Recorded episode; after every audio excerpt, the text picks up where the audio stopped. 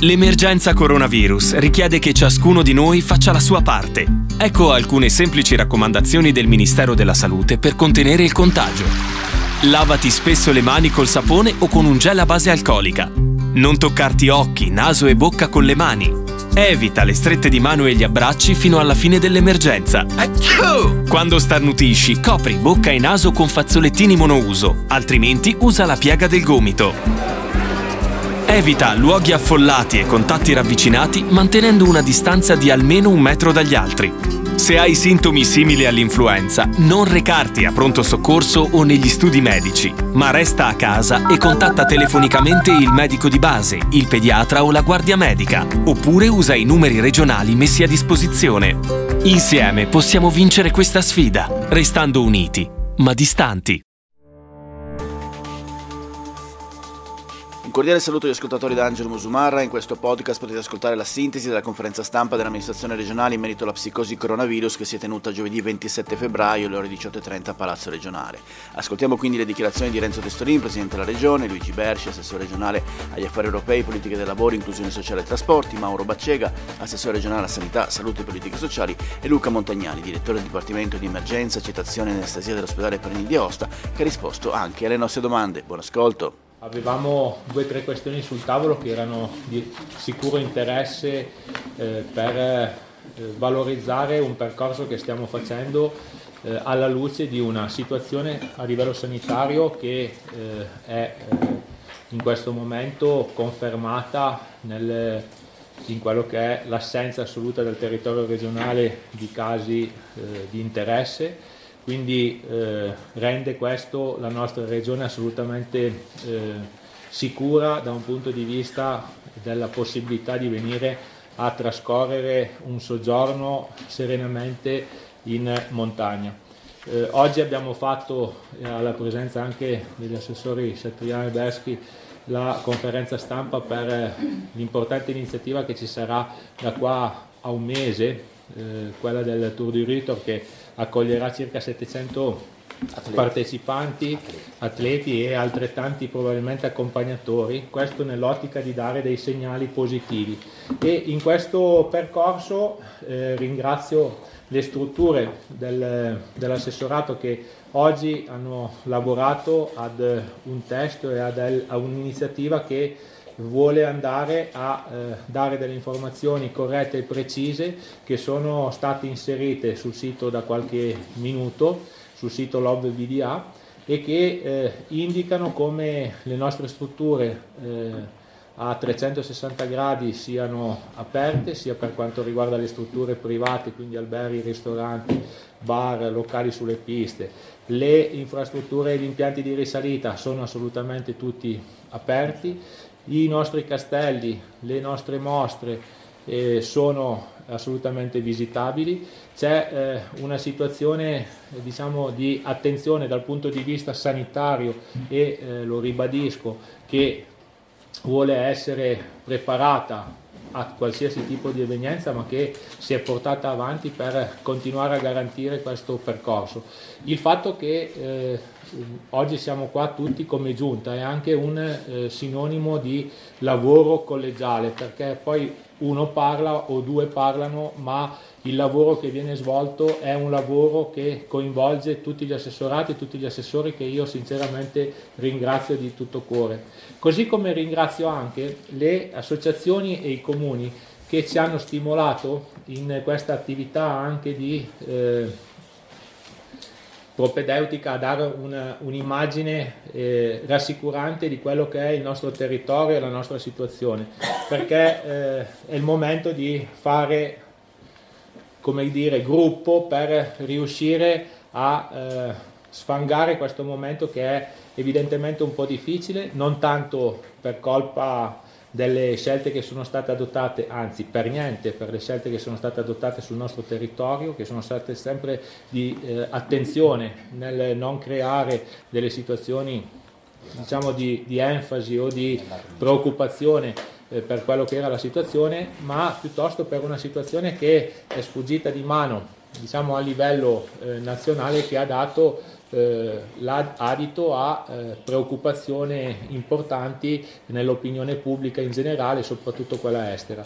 Ecco, un'altra notizia che è sempre relativa al comparto turistico, al comparto sportivo, è quella che mi sono sentito pochi minuti fa anche con gli organizzatori della Coppa del Mondo. Abbiamo trovato una soluzione che credo possa essere in questo contesto soddisfacente, non l'ottimale per noi, perché non abbiamo, come lo ripeto e lo ribadisco, non abbiamo nessuna infrastruttura chiusa, nessuna limitazione sul nostro territorio e tuttavia, per andare incontro a quelle che sono le richieste della FIS e della FISI, abbiamo dovuto contenere la possibilità di ospitare il pubblico al parterre della gara di Coppa del Mondo del 29 e del 1° di marzo a quelli che saranno gli ospiti paganti, quindi avranno la possibilità di accedere al parterre e alle tribune soltanto chi avrà un biglietto e sarà stato identificato preventivamente, in modo da garantire la massima sicurezza anche in questo consesso. E l'amministrazione di La Tuile e il comitato organizzatore si sono comunque attivati per creare in paese la possibilità di accogliere chi avrà voglia di andare a festeggiare per questo grande evento che coinvolgerà la Valle d'Aosta tutta intera, con l'allestimento anche di punti per vedere in una situazione, diciamo, di privilegio, con un maxi schermo l'iniziativa sportiva, o comunque per festeggiare quelle che potranno, ci auspichiamo, essere delle vittorie italiane, soprattutto valdostane, in questa grande competizione. L'altro aspetto di cui volevamo parlarvi è che anche noi, come le altre 19 regioni, abbiamo allestito quella che è un'ordinanza sulla scorta dell'ordinanza tipo che è stata inoltrata dal Ministero, ma abbiamo voluto rimarcare all'interno della nostra ordinanza alcuni aspetti che trattano di due punti in particolare. Uno che è squisitamente legato alla nostra peculiarità di regione autonoma e detentrice di uno statuto speciale che, diciamo, ci differenzia dalle altre realtà regionali per quanto riguarda le funzioni prefettizie e quindi la possibilità di operare sul nostro territorio, e l'abbiamo inserito all'interno di questa ordinanza. E qua ringrazio veramente la collaborazione dell'ufficio di gabinetto e di Pio Porretta per quanto riguarda il coordinamento che c'è stato a livello di protezione civile per interloquire con le strutture ministeriali e comunque con le strutture organizzative a livello centrale. E l'altro è quello che avevamo già accennato, anche grazie all'interessamento della collega Sertan, sul fatto di voler garantire comunque la possibilità ai nostri studenti di fare le gite all'interno del territorio regionale, anche perché andrebbe assolutamente in coerenza con quello che sono le situazioni che abbiamo spiegato orora, quindi quelle dove non c'è nessuna limitazione, dove ci sono tutte le strutture aperte e dove i nostri ragazzi dovrebbero potersi spostare, almeno per le attività didattiche già programmate, anche quelle ordinarie che vedono molte volte la discesa dalle località più alte per le attività di coinvolgimento con scuole del fondovalle. E quindi questo noi l'abbiamo mandato in visione dopo aver sentito il ministro Boccia per spiegargli quello che erano le nostre richieste. Adesso c'è stato da parte della Protezione Civile, in un confronto in teleconferenza anche con il Ministro alla Salute Speranza, e aspettiamo che ci sia una risposta che ci auspichiamo positiva, perché l'ordinanza, così come l'abbiamo impostata, va esattamente nella linea di garantire, nel momento in cui ci siano i presupposti per poterlo fare, e attualmente assolutamente ci sono, no? Tutta quella tranquillità e tutta quella possibilità di operare all'interno del territorio regionale che deve essere garantita in questo momento. Come ha detto il Presidente, la giunta sta cercando di, giorno dopo giorno, di assumere il governo di tutte le criticità che si generano attraverso quello che sta succedendo e che ci vede coinvolti, il nostro malgrado, da una situazione di difficoltà che l'Italia, ecco, vive. Rispetto a questo, per dare anche un governo delle politiche attive legate al nostro sistema economico produttivo, abbiamo convocato il Consiglio delle politiche del lavoro domani, dove sono presenti tutte le associazioni di categoria. Abbiamo anche invitato come uditori la Chambre e CNA, che non ne fanno parte, ci sono le forze sociali, di modo da poter raccogliere in maniera organizzata le prime criticità che le associazioni possono rappresentare a questo tavolo da parte delle loro, dalle aziende e dei settori che rappresentano.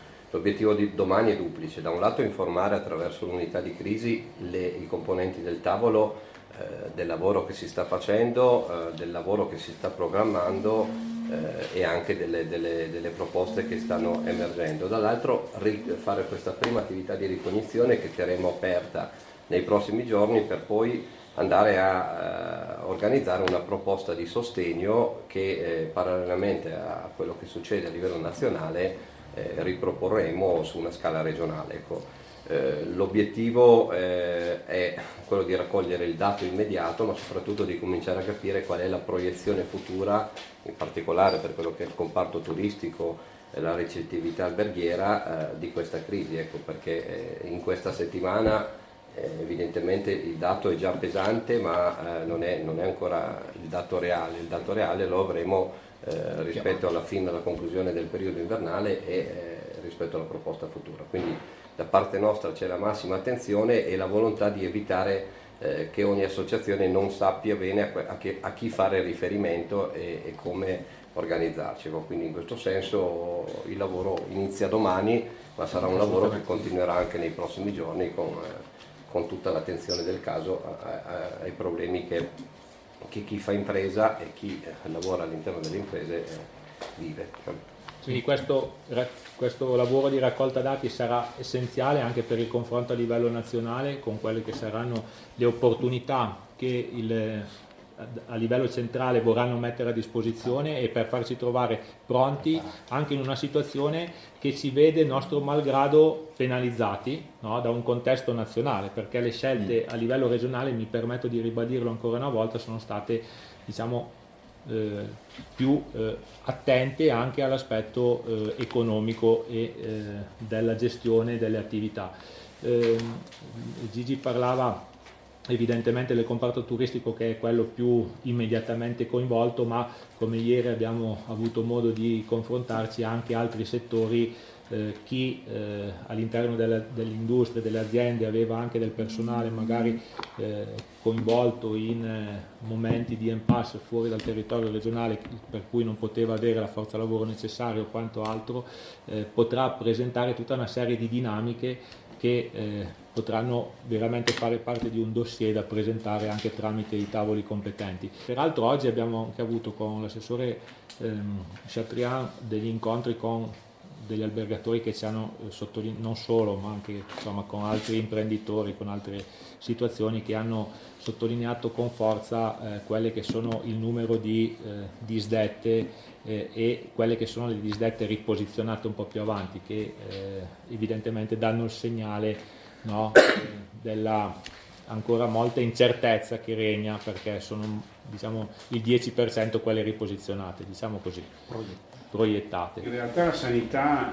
ha fatto un lavoro straordinario, per questo la ringrazio, insieme a tutti gli altri i componenti dell'unità di crisi. Oggi completiamo, per oggi e domani completiamo quel percorso di prevenzione che è fondamentale per poter salvaguardare appunto tutto il comparto medico, che riguarda il posizionamento delle tende pre-triage al di fuori dei centri traumatologici in tutte le località. Questo è sicuramente un'ulteriore attenzione che noi vogliamo prestare, dicendo che è fondamentale e prioritaria appunto la prevenzione. Pensate uno sciatore, speriamo che non si faccia male a nessuno, ma che se per caso si fa male ed è ovviamente uno colpito da coronavirus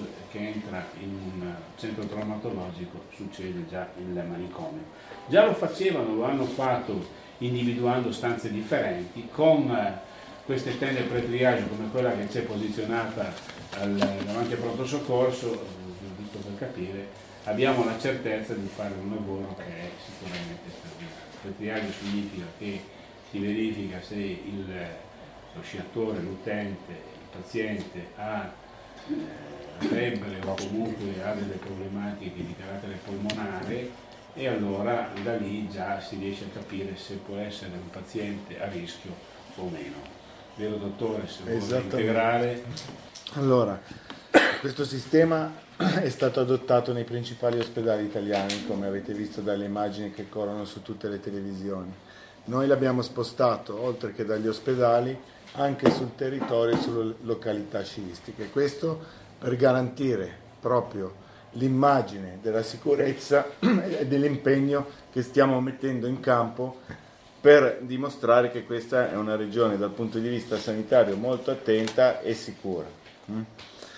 In queste tende quello che si fa è si fa una raccolta dell'anamnesi del paziente e si guarda la provenienza e la possibilità che sia venuto a contatto con un probabile caso sospetto o certo di coronavirus, e a quel punto si sceglie il percorso, se mandarlo all'interno o se seguire un percorso un po' più serio che sarebbe poi il trasporto all'interno dell'ospedale immediato. Bene. Un momento sul numero del Presidente della Lombardia, questa cosa della mascherina, se qualcuno ce ne può spiegare. Penso che queste cose bisognerebbe chiederle a lui poi dopo. No, vabbè, ma se dal punto di vista sanitario se serve qualcosa o...